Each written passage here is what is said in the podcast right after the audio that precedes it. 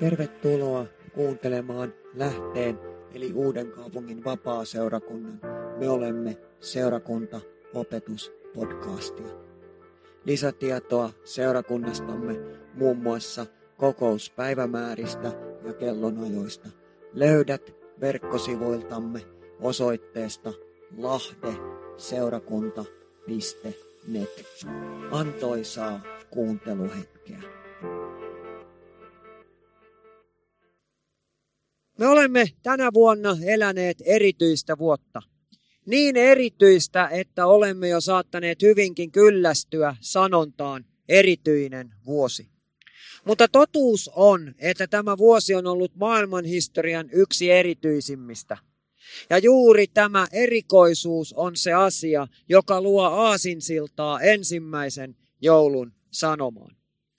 Kuten sanoin, niin tämän vuoden puheenaihe on ollut korona ja sen luoma erityinen vuosi. Samalla sanoin, että joulu ja erityisyys liittyvät yhteen.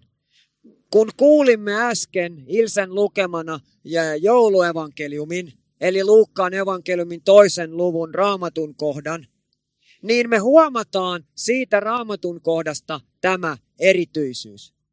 Luukas kertoo tässä joulun sanomassa, kuinka keisari Augustukselta kävi käsky, että koko maailma oli kirjoitettava veroluetteloihin. Tarinan merkittävässä sivuroolissa, yleensähän me puhumme pääosan esittäjästä, mutta tässä tarinan merkittävässä sivuroolissa ovat Joosef ja Maria, jotka joutuvat lähtemään matkalle. Tämä matka kuvataan meillä länsimaisessa jouluperinteisessä perinteessä samalla tavoin kuin Jeesuskin, eli kiiltokuvamaisen kauniina ja todella romanttisena. Siitä on mukava katsella kuvia ja mietiskellä, että siellä he menevät, mies ja vaimo ja heidän aasinsa, Maria vatsa pystyssä ja kaikki on hyvin ja elämä, äh, elämä voittaa.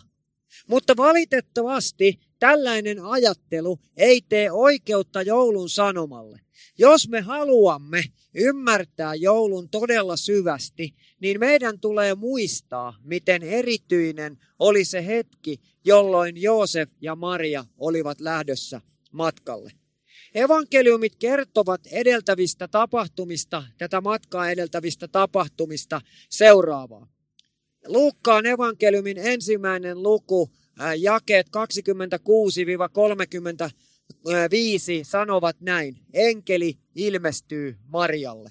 Kuudentena kuukautena sen jälkeen Jumala lähetti enkeli Gabrielin Galilean kaupunkiin, jonka nimi on Nasaret, neitsyen luo, joka oli kihlattu Joosef-nimiselle miehelle Daavidin huoneesta, ja neitsyen nimi oli Maria.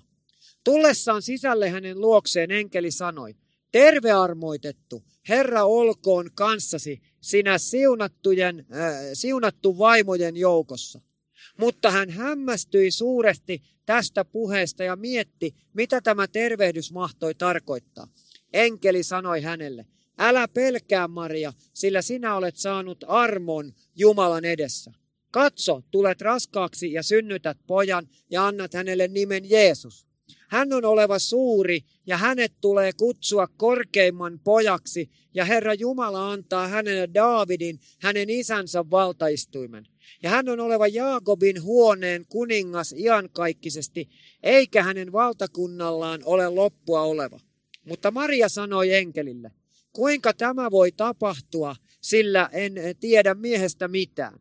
Enkeli vastasi ja sanoi hänelle, Pyhä henki tulee päällesi ja korkeimman voima levittää varjonsa yllesi. Sen tähden myös se pyhä, mikä syntyy, kutsutaan Jumalan pojaksi. Matteuksen evankeliumi puolestaan sanoo ensimmäisessä luvussa jakeessa 18 ja 19 Jeesuksen syntymisestä näin. Jeesuksen Kristuksen syntyminen oli näin. Kun hänen äitinsä Maria oli kihlattu Joosefille, huomattiin hänen ennen heidän menoaan yhteen olevan raskaana pyhästä hengestä. Mutta Joosef, hänen miehensä, oli hurskas, ja koska hän ei tahtonut saattaa häntä häpeään, hän aikoi hylätä hänet salaa. Tässä ovat siis Jeesuksen vanhemmat. He, jotka lähtivät Nasaretista kohti Betlehemiä. Mukanaan Aasi. Kiiltokuvan kaksi ensimmäistä, Seimi ja lapsi, ovat tulossa kuvaan myöhemmin. Mutta todellisuudessa näin ei ollut Joosefin ja Marian kohdalla. Ensinnäkin Maria oli nuori, köyhä tyttö. Kaikin tavoin ihmisjärjellä ajateltuna täysin kelvoton kantamaan ja synnyttämään Jumalan pojan. Ja Joosef puolestaan oli kokenut elämänsä järkytyksen. Hän oli saanut tietää, että Maria oli raskaana. Kaiken järjen mukaan tämä tarkoittaisi yksinkertaisesti sitä, että Maria olisi ollut uskoton pettäjä. Mutta molemmille heistä ilmestyy Herran enkeli ja he saavat sanoman Herralta. Matteuksen evankeliumin ensimmäinen luku, jakeet 20 ja 23 sanovat näin. Mutta kun, jo, mutta kun hän, siis Joosef, tätä ajatteli, katso, hänelle ilmestyi unessa Herran enkeli, joka sanoi, Joosef, Daavidin poika, älä pelkää ottaa luoksesi Mariaa, vaimoasi, sillä se, mikä hänessä on siinnyt, on pyhästä hengestä. Hän on synnyttävä pojan ja sinun on annettava hänelle nimi Jeesus, sillä hän on vapahtava kansansa heidän synneistään. Ja tämä kaikki on tapahtunut, että kävisi toteen, minkä Herra on puhunut profeetan kautta, joka sanoo, Katso, neitsyt tulee raskaaksi ja synnyttää pojan, ja tälle annetaan nimi Immanuel, mikä on käännettynä Jumala meidän kanssamme. Luukkaan evankeliumin ensimmäisessä luvussa jakesta 34 jakeeseen 38 sanotaan näin. Maria sanoi enkelille, kuinka tämä tapahtuu, sillä en tiedä miehestä mitään. Enkeli vastasi ja sanoi hänelle, pyhä henki tulee päällesi ja korkeimman voima levittää varjonsa yllesi. Sen tähden myös se pyhä, mikä syntyy, kutsutaan Jumalan pojaksi. Katso, sukulaisesi Elisabet, hänkin kantaa kohdussaan poikaa vanhalla iällään, ja tämä on kuudes kuukausi hänellä, jota sanottiin hedelmättömäksi. Sillä Jumalalle ei mikään ole mahdotonta. Maria sanoi, katso, olen Herran palvelijatar, tapahtukoon minulle sinun sanasi mukaan. Ja enkeli lähti hänen luotaan. Kun luemme näitä sanomia, niin emme useinkaan ajattele mitään muuta kuin ehkä sitä, mitä niissä sanomissa kerrotaan. Me usein unohdamme Joosefin ja Marian inhimillisyyden ja ajattelemme, että olipas ihana sanoma. Kylläpäs he olivat onnekkaita. Ajatelkaa nyt, enkelit ilmestyvät, pyhä henki tulee ja kertoo, kuinka he saavat olla Jumalan pojan, kaikkivaltian Jeesuksen, joulun ja pääsiäisen kuninkaan, isä ja äiti. Eikö se ole kaikkein parasta? Mutta tilanne on kyllä ollut silloin aivan toinen. Heille tämä kaikki on ollut kaikkea muuta kuin helppoa niellä. He ovat ottaneet suuren riskin. Joosef ja Maria nimittäin tiesivät, että Marian raskauden julkitulemisen jälkeen naimisiin meno olisi valtava riski. Nähdessään, mitä se aiheutti, he päättivät toimia. Mutta tehdessään, kuinka he tekivät, he osoittivat vanhurskautta, vakaata harkintaa ja herkkyyttä, itsekuria ja ennen kaikkea kaikista ensin luottamusta Jumalaan. Luukas siis kertoo meille Luukkaan evankeliumin ensimmäisessä luvussa, kuinka Jeesuksen aikana keisari Augustukselta lähti käsky, että koko maailma oli kirjoitettava veroluetteloihin. Tämä merkitseminen oli ensimmäinen ja tapahtui Kyreniuksen ollessa Syyrian maaherrana – kaikki lähtivät luetteloihin merkittäviksi kukin omaan kaupunkinsa. Joosefkin lähti Galileasta, Nasaretin kaupungista, ylös Juudeaan, Daavidin kaupunkiin, jonka nimi on Bethlehem. Hän kun oli Daavidin huonetta ja sukua. Peroluetteloihin merkittäväksi Marian, hänelle kihlatun vaimon kanssa, joka oli raskaana. Tapahtui heidän siellä ollessaan, että Marian synnyttämisen aika täyttyi.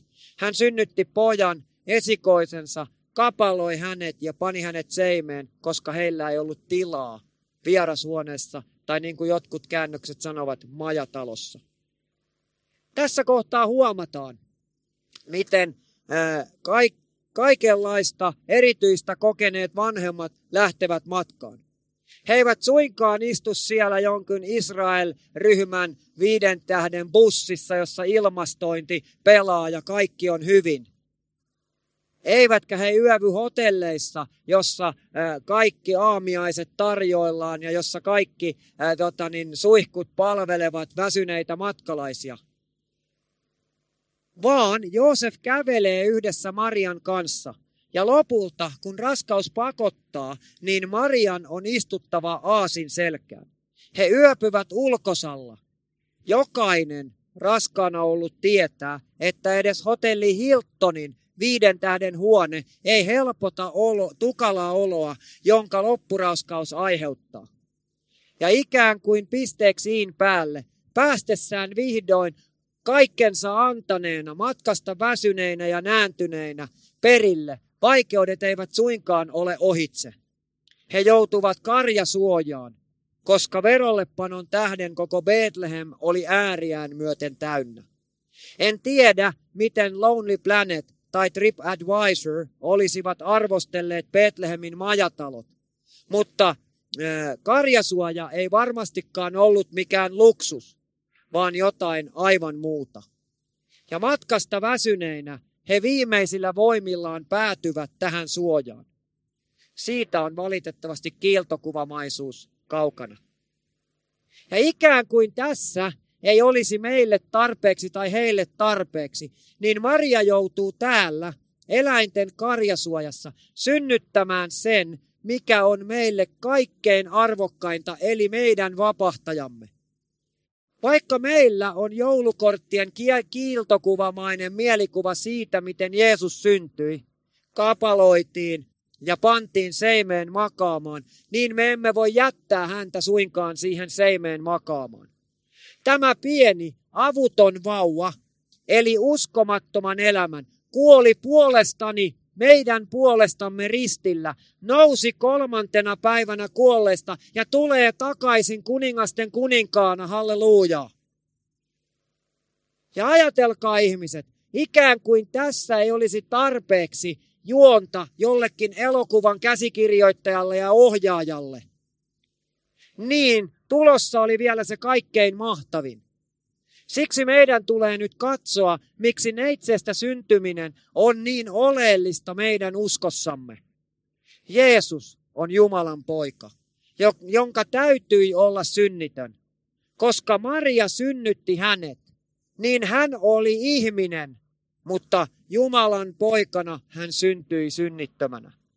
Ja siten Jeesus yhtä aikaa oli täysiverinen ihminen ja todellinen Jumala. Luukas jatkaa jouluevankeliumin toisessa luvussa jakeesta kahdeksan eteenpäin näin. Enkeli ilmestyy paimenille. Sillä seudulla oli paimenia kedolla vartioimassa yöllä laumaansa. Ja katso, heidän edessään seisoi Herran enkeli. Ja Herran kirkkaus loisti heidän ympärillään, ja heidät valtasi suuri pelko.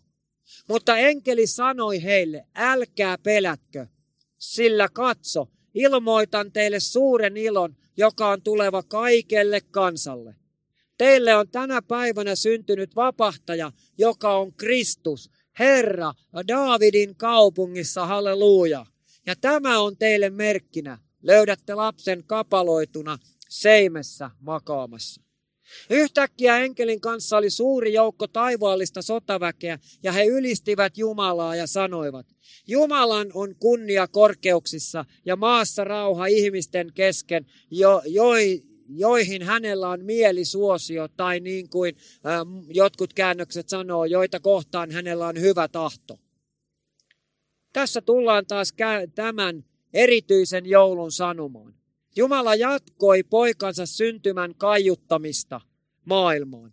Mutta hän ei vieläkään tehnyt sitä siten, kuin Jeesusta odottaneet, tai me tämän päivän uskovat olisimme ajatelleet sen tapahtuvan. Luukas kertoo, kuinka Jeesuksen syntymä ilmoitettiin kedolla oleville paimenille, eli miehille ja pojille, jotka asuivat syrjäisillä alueilla. Tämän seurauksena heillä ei ollut koulutusta ja heiltä puuttui kaupunkien ja jopa kylien asukkaiden hienostuneisuus.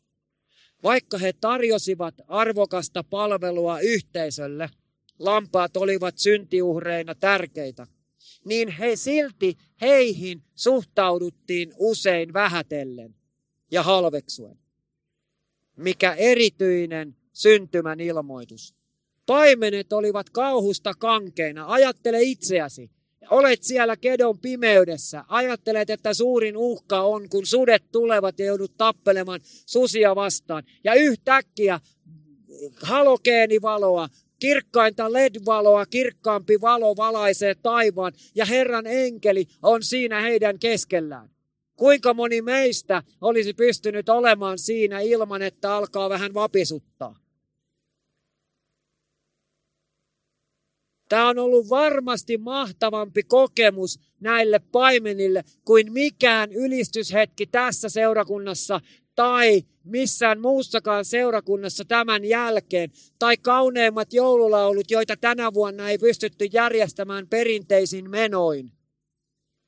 Luukkaan evankeliumin toinen luku jakeesta 13 sanotaan näin. Yhtäkkiä enkelin kanssa oli suuri joukko taivaallista sotaväkeä, ja he ylistivät Jumalaa ja sanoivat, Jumalan on kunnia korkeuksissa. Siis he sanoivat, nämä enkelit sanoivat, että Jumalan on kunnia korkeuksissa. Ja mitä sitten? He sanoivat, ja maassa rauha ihmisten kesken joita kohtaan hänellä on mielisuosio, tai niin kuin sanoin, joita kohtaan hänellä on hyvä tahto. Jeesuksen kunniaksi siis soi sanoma, joka on inspiroinut säveltäjiä jo kahden tuhannen vuoden ajan. Yksi kuuluisimmista tästä paimenten ja enkelien välisestä, välisestä kohtaamisesta syntyneistä lauluista on tässäkin Jumalan palveluksessa jo kuultu Martti Lutherin tekemä laulu Enkeli taivaan. Oikeastaan minulle ilman enkeli taivaata, siinä joulukirkossa, jossa minä olen, niin ilman enkeli taivaata joulukirkko tuntuisi jotenkin vähän ää, niin kuin ei niin juhlalliselta kuin silloin, kun enkeli taivaan kajautetaan. Koska se on muodostunut sellaiseksi tärkeäksi osaksi kertomaan siitä, miten Jeesus kaiutettiin, miten Jeesus ilmoitettiin, miten hänen syntymänsä tuotiin ihmisten tietoisuuteen.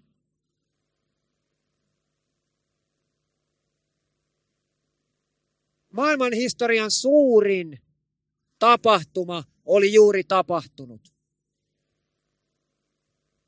Tämä on parasta mitä meille kaikille tänä jouluna on tapahtunut. Jeesus on syntynyt tähän maailmaan. Jeesus on tullut. Jeesus ei vaan jäänyt siihen seimeen, vaan hän lähti siitä eteenpäin. Eli uskomattoman elämän ja lopulta kolmantena päivänä pääsiäisenä ristiin naulittiin, kuoli ja haudattiin ja nousi ylös kolmantena päivänä.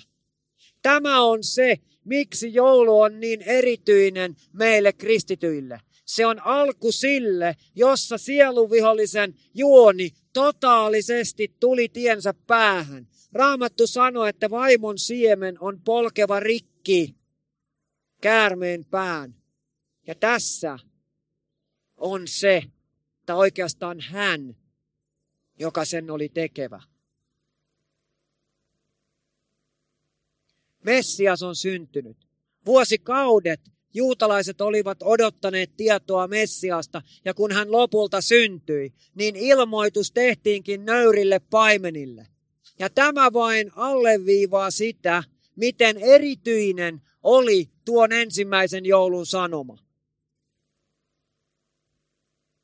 Luukas siis päättää enkelin ja paimenten välisen kohtaamisen sellaiseen tapahtumaan, joka olisi ollut mahtavampi kuin yksikään ylistyshetki niin kuin sanoin, tai kauneimmat joululaulut ja niin edelleen. Meillä on ollut erityinen ja jopa hieman hankalakin vuosi, eikö niin? Mutta kaikki se, mitä tapahtui Luukkaan evankeliumin, äh, evankeliumissa kuvatun jouluevankeliumin aikoihin, oli hankalaa ja kuitenkin maailman ihanimmalla tavalla erityistä. Haluankin haastaa meitä, sinua ja minua tässä ja nyt. Tänään ja tästä eteenpäin saamme täysin rinnoin tuoda julki sen, miten minun pelastajani, miten sinun pelastajasi tuli maailmaan ja aloitti sen isän suunnitelman, josta Jesaja sanoo yhdeksännessä luvussa jakeesta yksi näin. Kansa, joka pimeydessä vaeltaa, näkee suuren valon. Niille, jotka asuvat kuoleman varjon maassa, loistaa valo. Jae viisi, sillä lapsi on meille syntynyt, poika on meille annettu, jonka hartioilla on valtius ja hänen nimensä on ihmeellinen neuvonantaja, voimallinen Jumala, iankaikkinen isä, rauhan ruhtinas. Valtius on oleva suuri ja rauha loputon Daavidin valtaistuimella ja hänen valtakunnallaan. Se perustetaan ja vahvistetaan tuomiolla ja vanhurskaudella nyt ja iankaikkisesti. Herran Sebaotin kiivaus on sen tekevä. Tässä on joulun sanoma. Tässä on se kaikki, mitä varten Jeesus on tullut tähän maailmaan. Ottaakseen kuninkuuden, näyttääkseen viholliselle, että nämä ihmiset, jotka minun nimessäni polvistuvat, eivät kuulu enää sinulle. Minä tulen vapahtamaan heidät kaikesta siitä, mihin sinä olet heidät kietonut. Minä tulen antamaan heille ihan kaikki sen elämän. Ja minun ja sinun, meidän tehtävämme on tänä jouluna ja tästä eteenpäin kaiuttaa tätä niin kovaa ja korkealle kuin me vain pystymme. Niin, että jokainen naapurin Niilo ja Maria tietää, että kuka Jeesus on. Että kenellekään ei jää epäselväksi, että joulun lapsi ei hukkunut hankeen, vaan ristiin naulittiin, kuoli ja haudattiin. No, astui alas tuonelaan ja nousi kolmantena päivänä kuolleista. Istuu isän kaikkivaltiaan oikealla puolella ja on sieltä tuleva tuomitsemaan eläviä ja kuolleita. Kiitos rakas taivaan isä kaikesta siitä, mitä olet Jeesuksessa antanut meille tähän jouluun ja tästä eteenpäin. Kiitos rakas taivaan siitä, että me saadaan ylistää ja kiittää sinua. Saadaan yhtyä paimenten kanssa siihen lauluun, jonka enkelit ovat meille ilmoittaneet. Saamme huutaa hoosi Anna, saamme kuuluttaa sitä kaikkea hyvää tälle maailmalle. Näyttää ihmisille, kuinka sinä välität ja rakastat heitä. Sinä et suinkaan halunnut tästä jotakin kiiltokuvamaista äh, hienoa kuvaa, joka sekään ei ole huono asia, vaan sinä halusit tästä todellisuutta niin, että se syttyisi meidän sydämessämme, leviäisi maan ääriin kulovalkean tavoin. Että me pyhän hengen ravistelemat kristityt saisimme kipinän ja lähtisimme kertomaan joulun todellisesta sanomasta, oli sitten marraskuu tai maaliskuu tai juhannus tai mikä tahansa aika niin joulun sanoma on aina se kaikkein paras sanoma, johon liittyy pääsiäisen voitto. Kiitos Jeesus siitä, että me saadaan tässä joulukirkossa ja tänä jouluna ja tästä eteenpäin, niin Jeesus vaan ylistää ja kiittää sinua, kuinka hieno, hieno suunnitelma on tullut meidän osaksemme. Kiitos rakas taivaisa siitä, että sinä rakastit tätä maailmaa niin paljon – että halusit, jotta yksikään meistä ei joutuisi kadotukseen, vaan meillä olisi iankaikkinen elämä. Jeesuksen nimessä. Amen.